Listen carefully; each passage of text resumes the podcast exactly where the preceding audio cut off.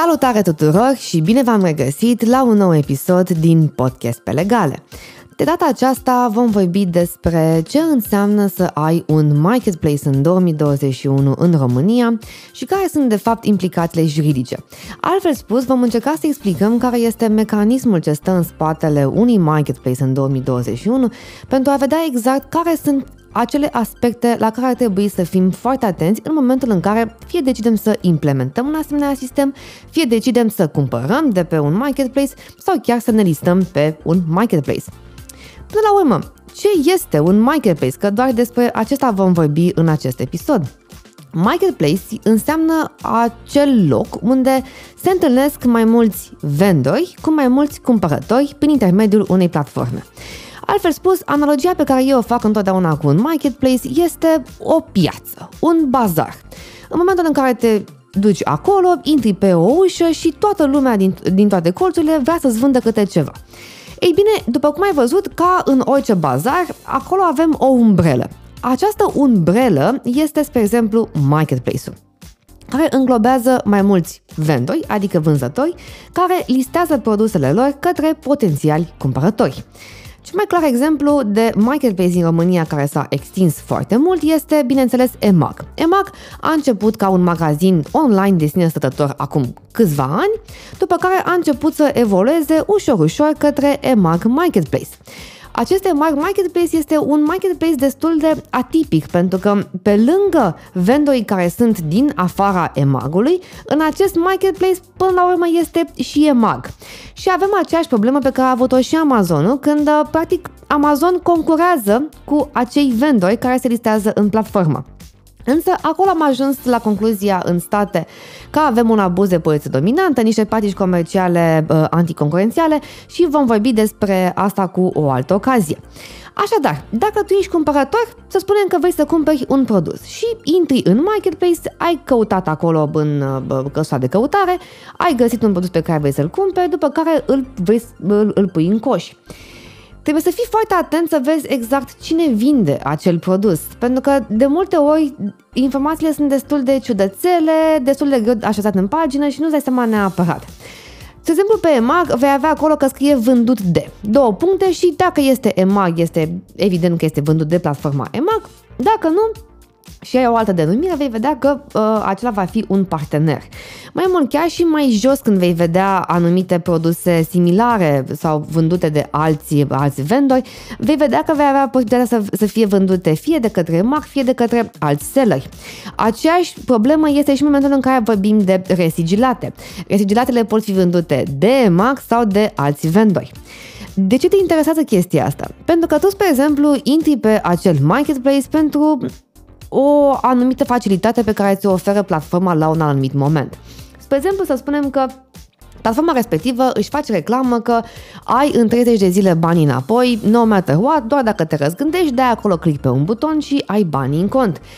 Ei bine, această facilitate este valabilă doar pentru produsele vândute de către acea platformă, nu și pentru vendori. Dacă vorbim iarăși de anumite politici de livrare, cum ar fi că ți se vor livra în 48 de ore sau în anumite boxuri și că poți să faci returi imediat din contul tău, ar trebui să știi că acestea în general sunt valabile doar pentru respectiva platformă, adică doar pentru produsele vândute de platforma ca atare, nu și pentru partenerilor comerciali. În momentul în care tu vei plasa un, o comandă pentru un produs din respectiva platformă, din marketplace, o să vezi că practic platforma nu face nimic altceva decât la nivel principal, decât să imită o factură în numele tău, dacă este cazul, să-ți ia banii, după care mai departe să plaseze comanda către acel vendor. Ceea ce înseamnă că tot ce înseamnă politică de livrare, comercializare, distribuție, retur, garanții, defecte și toate cele se mută în ograda vânzătorului. Probabil că de aceea ă, te-ai întrebat tu de ce de multe ori, de când ai plasat o comandă pe un marketplace, a durat destul de mult până când ți-a venit comanda. Simplu, pentru că respectiva comandă nu era vândută probabil de acea platformă, ci de către un partener. Acel partener este cel care decide modalitatea în care se vor livra produsele, cum se vor încasa banii, cine va emite factura, care sunt condițiile de garanție și care sunt condițiile de retur. Tocmai de aceea este foarte important ca în momentul în care plasezi o comandă pe un marketplace să vezi exact cine vinde acele produse. Nu de alta, dar dacă tu cazi în capcana de, uh, și a mirajului de a crede că toate produsele sunt sub aceeași umbrelă și vor avea același regim, lucrurile nu stau nu chiar așa. Și atunci un marketplace ar trebui să funcționeze pe mai multe paliere. În primul rând, marketplace-ul trebuie să aibă un set de condiții pe care îl încheie cu vânzătorii ceea ce numim noi termeni și condiții de acceptare în marketplace. Practic este contractul pe care îl face marketplace-ul respectiv cu vendorii care vor să se listeze în platformă. Bineînțeles că nu este un contract simplu, nu este neapărat un contract cadru uh, pentru fiecare platformă în parte, ci fiecare marketplace va stabili condițiile sale de comercializare și condițiile pe care le impune vendorilor ca să fie acceptați în platformă. Fie că vorbim la un moment dat de anumite standarde de calitate, anumite uh, modalități de listare a produselor, anumite poze, anumite caracteristici, statistici și așa mai departe. Ei bine, asta este partea care ține de uh, relația între marketplace și vendori. Pe de altă parte, vei mai avea relația între marketplace și consumatori. Pentru că, până la urmă, în momentul în care eu intru pe acel site de marketplace, sunt un consumator și trebuie să fiu informat. Doar nu o să mă informeze fiecare vendor în parte despre condițiile sale comerciale, pentru că e un pic cam ciudat plus că ai fi un volum foarte, foarte mare de informații. Și atunci, marketplace-ul respectiv îmi va da mie un set de condiții comerciale prin care eu va trebui să plasez o comandă pe acel marketplace. Dacă acel marketplace vinde și propriile sale produse, indiferent că vorbim de produse private label sau de produse pe care aceasta le comercializează, ar trebui să avem în vedere un al treilea set de documente pentru consumatori, respectiv obligațiile pe care și le asumă marketplace-ul, dar în calitate de vendor de această dată, față de mine, consumator slash client, pentru produsele pe care acel marketplace le comercializează. Probabil că de aceea o să vezi că la foarte multe marketplace-uri, pe măsură ce au avansat uh, pe piață și s-au dezvoltat multilateral, Termenii și condițiile, precum și politica lor de confidențialitate, este destul de lungă, destul de mare și destul de alambicată. Nu trebuie să-i blamăm, însă la un moment dat ar trebui să mai stai și să-ți faci un pic ordine în idei și să le pui într-o manieră în care să fie ușor accesibilă pentru cumpărător. De asemenea, eu ca client, în momentul în care plasez o comandă, trebuie să deschid bine ochii să văd cine mi-o vinde, exact cum am spus uh, anterior. Mă interesează foarte mult chestia asta din perspectiva garanțiilor, pentru că una este să am o garanție oferită de marketplace respectiv, pe care poate că la un moment dat mi-o marketează într-un anumit fel sau nu și atunci eu mă duc acolo și dau click pentru că am văzut că am garanție extinsă timp de 3 ani de zile sau că garanția se face imediat prin serviciile autorizate. Uh, și alta este să am o garanție pe care mi-o oferă un partener comercial și unde va trebui să urmez procedura descrisă de lege. Respectiv, să mă duc, să fac o cerere, să văd exact care este defectul, să-i zic uh, vânzătorul respectiv salut, hai să vedem ce și cum care, na, știi cum e, it's all about the hassle, dacă durează foarte mult, uh, parcă nu-ți convine.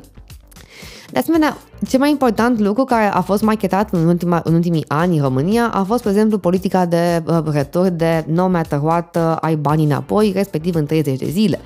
Ei bine, asta este doar în general pentru produsele care sunt vândute de acea platformă, indiferent că vorbim de cele private label sau de cele comercializate de către ea, sau ale partenerilor care decid să adere la acele seturi de condiții. O să vezi că este un foarte mare mix pentru că platformele pe măsură ce s-au dezvoltat au început să permită vânzătorilor să adere și să fie incluși în anumite programe comerciale prin care și acei vendori să poată să dea banii înapoi în 30 de zile.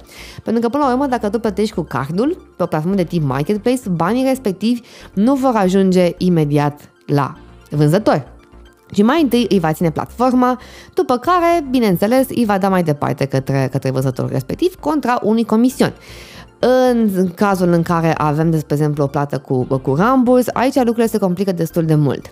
Unele platforme spun că vor lua comision independent de la vânzător, dar tu în momentul în care vei plăti comanda, banii se vor duce direct către vânzătorul respectiv, altele vor prelua ele banii, după care vor da mai departe și vor reține comisionul.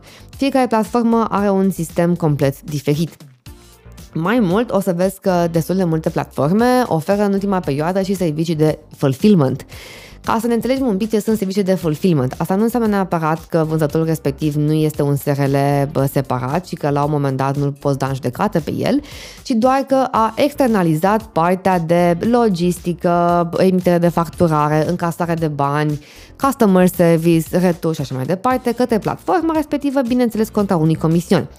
Asta este mai simplu pentru toată lumea, pentru că în momentul în care tu plasezi comanda, spre exemplu, pe un marketplace, pe tine te interesează tocmai să scapi de alte persoane care ar putea intra pe acest uh, fir și să ai absolut totul într-un cont, de la certificat de garanție, la factură emisă, la chitanțe și dacă vrei să te cerți cu cineva, să nu stai să vezi cine s-a emisie factura, cine este vânzătorul și toate cele. Și atunci, practic, au apărut aceste servicii de fulfillment și la noi, prin care aceste marketplace-uri oferă către vendori un serviciu integrat prin care aceștia au până la urmă un fel de marketplace as a service, știi? Practic ajungi acolo și ai totul la cheie.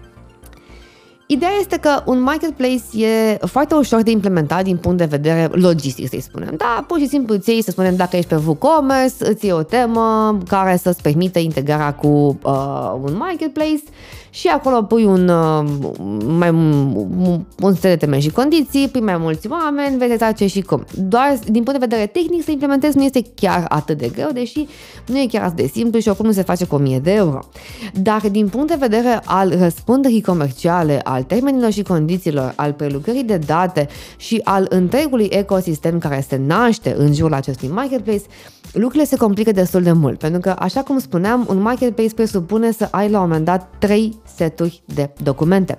Odată, documentația între vendor și marketplace care trebuie să fie foarte, foarte, foarte bine pusă la punct, pentru că vom avea și KPI-uri și discount și cum se fac promoțiile și cum se duc bani și cine cum răspunde, cum se fac poze și așa mai departe.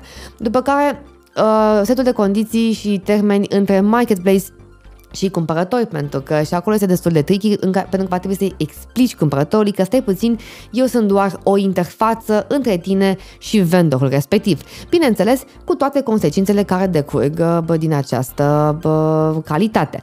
După care, dacă tu ca marketplace și ca platformă vinzi uh, și propriile tale produse, indiferent că vorbim de produsele private label sau unele pe care le comercializezi, Va trebui, bineînțeles, să ai un al treilea set de documente pentru clienți slash consumatori, prin care îi informezi pe aceștia despre toate obligațiile pe care tu le ai din punct de vedere legal față de ei, respectiv livrare, plată, retur, garanții și așa mai departe. După cum vezi, lucrurile nu sunt chiar atât de simple. Știu că marketplace-urile au avut o creștere destul de puternică în ultimii doi ani de zile, mai ales pe fondul pandemiei din 2020, care continuă și în prezent, tocmai pe ideea că este mult mai simplu pentru un magazin online să intre pe o asemenea platformă decât să se chinuie să-și facă el singur propria reclamă și să-și uh, facă propria lui platformă, propriul magazin online, mai ales că aceste platforme la un moment dat oferă o bază de clienți teoretică prin care este mult mai ușor să ajungi la consumatori decât să te chinui tu să faci bidding și toate cele.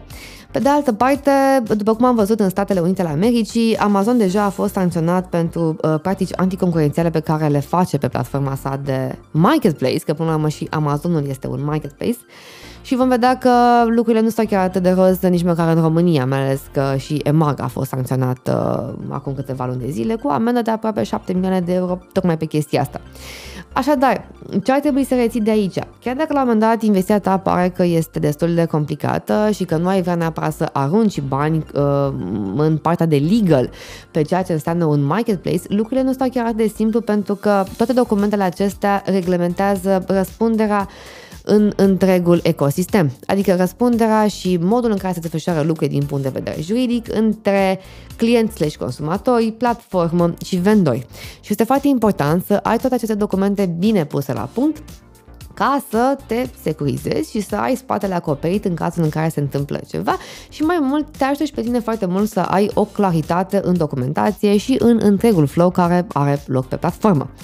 Ei bine, eu sunt Ana, de la avocatul.ro. Îți mulțumesc că m-ai lămurit în acest episod de podcast pe legale.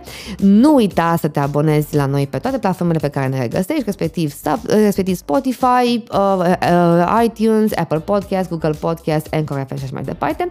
Nu uita să te abonezi la newsletterul nostru pe legale care se emite și ajunge în inbox-ul tău în fiecare marți la ora 9, să ne urmărești pe rețelele de social media, respectiv uh, Instagram, Facebook, YouTube și LinkedIn și dacă ai o orice fel de nerămuire sau orice fel de întrebare, știu, ne, ne, ne găsești. Până atunci, pe data viitoare!